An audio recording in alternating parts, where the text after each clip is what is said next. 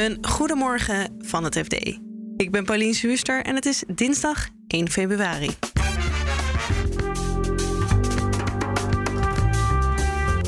Inlogdienst Citrix komt waarschijnlijk in handen van private equity partijen voor 16,5 miljard dollar. De rel rondom Spotify en de desinformatie die werd verspreid door Joe Rogan laat zien dat het modereren van podcast nog in de kinderschoenen staat. En budgetmaatschappijen als Ryanair zeggen zo flexibel te zijn en snel te kunnen reageren op veranderende marktomstandigheden.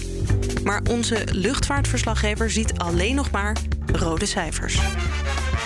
Dit is de dagkoers van het FD. Podcastplatforms die worstelen met het modereren van de inhoud van podcast. Dat kwam aan het licht nadat de koers van Spotify kelderde vorige week toen podcastster Joe Rogan in opspraak kwam voor het verspreiden van desinformatie over corona. Jasper Houtman is onze redacteur technologie en legt uit wat Spotify gaat doen om het verspreiden van desinformatie tegen te gaan. Ze gaan een soort melding plaatsen bij uh, podcasts die over corona gaan. Uh, die melding verwijst dan mensen door naar een website met meer informatie. Dus dat je, als je wilt, kun je meer te weten komen over corona dan alleen wat in die podcast staat. Ja, dus een beetje zoals volgens mij wat nu bij YouTube dan ook wel eens verschijnt als het erover gaat. Ja, een soort uh, sticker die erop geplakt wordt. Zo van, kijk nog even wat verder dan wat je nu gaat horen. Maar dat is dus alleen desinformatie over corona. Het is niet zo dat Joe Rogan gewoon een sticker krijgt van, nou kijk uit. Ja, dat is meteen de vraag van, ja, wat gebeurt er dan met andere gebieden, los van corona, die ook met desinformatie te maken hebben. En ja, daar heeft Spotify nog, zich nog niet over uitgelaten. Nee, ja, want ik kan me voorstellen dat Joe Rogan, nou, volgens mij is het de best beluisterde podcast. Maar hebben ze al een idee hoe ze er nou achter gaan komen? Nou ja, of er desinformatie is in podcasts waar minder mensen naar luisteren? Ja, dat hopen ze uh, te achterhalen. Vorig jaar hebben ze gezegd van ja, wij hebben mensen uh, die, we daar, die we daarvoor inzetten. We hebben ook kunstmatige intelligentie die we daarvoor inzetten. Maar het blijft een beetje vaag. En dat, dat is ook het geval bij grote concurrent Apple. Die heeft zich ook nog niet heel erg uitgelaten over hoe ze nou de podcasts modereren. Dus dat is, uh, dat is even onduidelijk van hoe ze eigenlijk die regels die ze zondag hebben gepubliceerd, uh, daadwerkelijk in de praktijk gaan brengen. Ik, ik kan me voorstellen dat ze misschien ook worstelen met, um, met hun rol, omdat ze. Nou ja, Spotify natuurlijk veel al gewoon podcast doorplaatst. Dus moeten zij dan over de inhoud gaan of niet? Ja, er zijn verschillende manieren waarop uh, die platformen uh, podcasts uh, verzamelen en vertonen. En wat Spotify heeft gedaan met Rogan is, zij hebben hem eigenlijk ingehuurd. Ze hebben in 2020 hebben ze naar verluid 100 miljoen op tafel gelegd, dollar, om exclusief zijn podcast te mogen tonen. Uh, of uh, te laten horen aan uh, hun luisteraars. Ja, dat maakt het ook een, een, lastige kwestie voor Spotify, want ze zijn verantwoordelijk voor eigenlijk een soort medewerker die ze dingen laten vertellen via de podcast. Je zei net, volgens mij hebben ze zo'n 100 miljoen betaald aan Rogan in dollars. Nou is de koers ook flink gekelderd. Um, was dit dan financieel een, een slimme beslissing om de kant van Joe Rogan te kiezen? Um, nou ja, het is denk ik een afweging van. Uh, je had eerst uh, Neil Young die uh, protesteerde en vervolgens zijn muziek terugtrok. Joni Mitchell kwam erbij. Maar als je dat afweegt tegenover het belang van Rogan voor, voor Spotify, dan verdienen ze veel meer aan. Um, en bovendien ja, zouden ze Rogan aan de kant zetten. dan zou Rogan met een claim komen die een stuk uh, hoger zou zijn dan uh, het verlies van de inkomsten uit uh, de muziek van Neil Young en Joni Mitchell. Dus daar zit, daar zit een beetje het pijnpunt voor, voor Spotify. Twee jaar na de uitbraak van corona zitten luchtvaartmaatschappijen die goedkope vluchten aanbieden nog steeds in de rode cijfers. En dat terwijl het, naar eigen zeggen, specialisten zijn in het flexibel inzetten van mensen en materieel. Onze luchtvaartredacteur Jan Verbeek nam de cijfers door van drie grote budgetmaatschappijen: Ryanair, EasyJet en Wizz Air. Mijn conclusie is dat, ze ook, dat ook zij moeite hebben om het hoofd boven water te houden in deze periode van pandemie. Dus ze staan zich er altijd op voor dat ze agressief zijn, dat ze snel kunnen reageren op marktomstandigheden. Maar ja, mijn conclusie is toch, het, het stelt wat teleur. Ze, ze schrijven enkele honderden miljoenen verlies per kwartaal. En dat, is, uh, ja, dat geeft toch te denken. Ja, en als ik eh, de leider was van een budgetmaatschappij, dan zou ik nu waarschijnlijk zeggen: ja, maar wij krijgen ook een stuk minder steun vergeleken met bijvoorbeeld een KLM of Lufthansa. Ja, nee, terecht punt.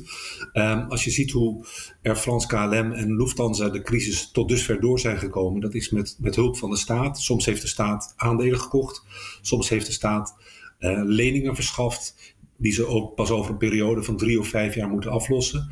Um, voor de prijsvechters, voor de EasyJets en voor de Ryanairs, die staan op de beurs genoteerd, die hebben vrijwel geen staatssteun gekregen. Um, ze lopen daarmee regelmatig naar Brussel om te, Brussel, de Europese Commissie erop te wijzen van kijk eens wat er gebeurt in de luchtvaart. Er zijn maatschappijen die steun van de staat krijgen. Er zijn, neem nou ons, wij krijgen geen steun van de staat en wij moeten het ook zien te rooien. Dus dat, dat is een terecht punt. Uh, er is een groot verschil tussen staats, dat of ze staatssteun krijgen of dat ze zeg maar zelf hun broek moeten ophouden. Als we dan kijken naar uh, de budgetmaatschappijen onderling, valt er dan eentje uit te lichten die het beter doet dan de andere? Of? Um, nou, als je puur naar de resultaten kijkt, ontloopt het elkaar niet zoveel. Wat wel opvalt is dat Wizz Air, die we misschien in Nederland nog niet zo goed kennen, omdat hij niet op Schiphol vliegt en omdat hij een opkomende maatschappij is, dat die toch wel heel agressief in die markt aan het, uh, zich aan het roeren is. Uh, als je naar een plan voor de komende acht jaar kijkt, hè, tot 2030, dan gaan ze hun, hun vloot verdrievoudigen. Dat betekent toch dat ze de, de, het gevecht aangaan met, met een EasyJet en met een Ryanair. En dat is uh, een ja, opvallende, interessante ontwikkeling.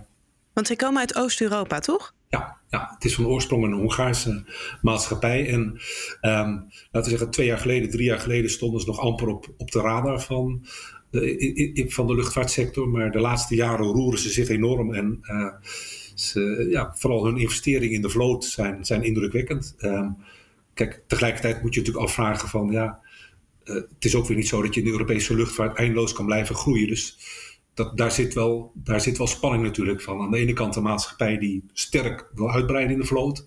En tegelijkertijd de eisen die de maatschappij stelt, de, de, de, de, de, samenleving stelt van wacht even, willen we eigenlijk wel zoveel vliegen op den duur en willen we dat op deze manier doen? Ze gaan er dus blijkbaar wel van uit, eh, deze verschillende maatschappijen, dat er uiteindelijk weer meer gevlogen gaat worden, los van milieuoverwegingen die ook steeds sterker mee lijken te spelen. Ja, ja. Ik, ik ben ervan overtuigd dat ze alle drie uh, nog steeds uitgaan van groeiscenario's. Terwijl ze tegelijkertijd in hun communicatie naar de consument, naar de passagiers ook zeggen van nee, nee, maar wij zijn ook met verduurzaming bezig. Vergroening is voor, ons, is voor, voor, ons ook een belangrijk thema.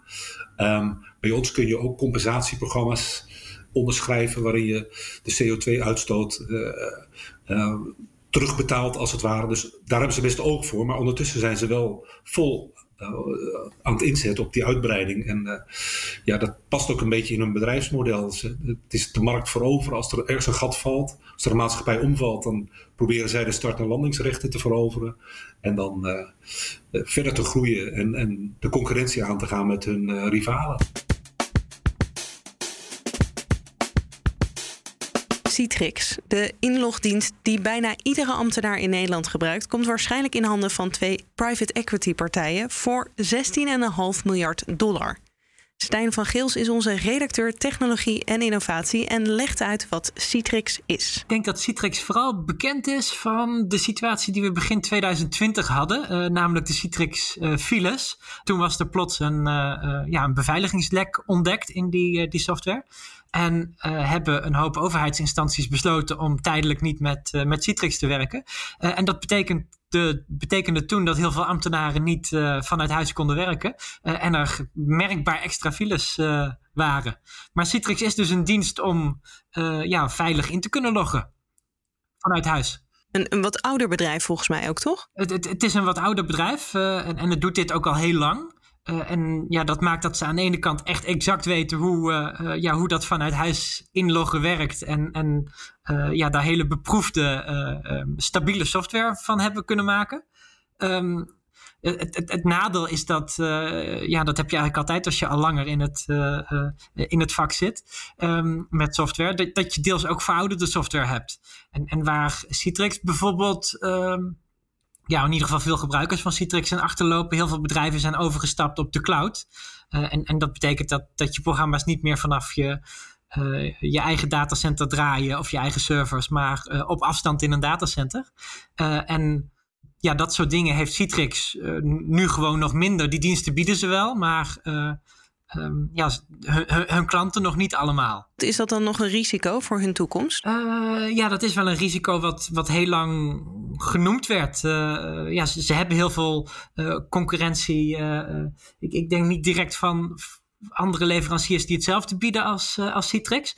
maar meer dat bedrijven op een andere manier gaan werken. En veel meer met webapplicaties bijvoorbeeld. In plaats van dat je echt fysiek programma's hebt op je computer.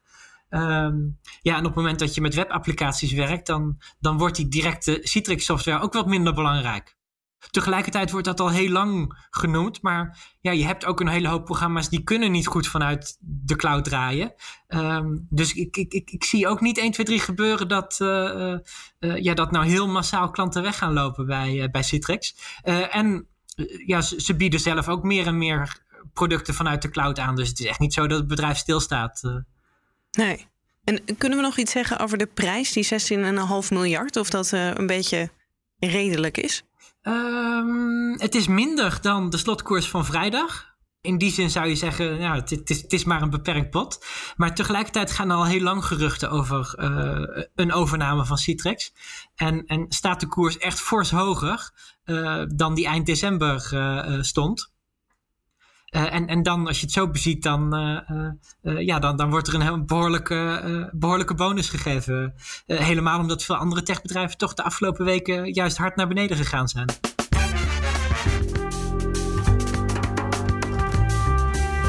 Dit was de dagkoers van het FD. Op fd.nl lees je meer over deze onderwerpen en volg je het financieel-economisch nieuws. Morgenochtend is dagkoers weer te vinden in je favoriete podcast-app. Een hele fijne dag en tot morgen.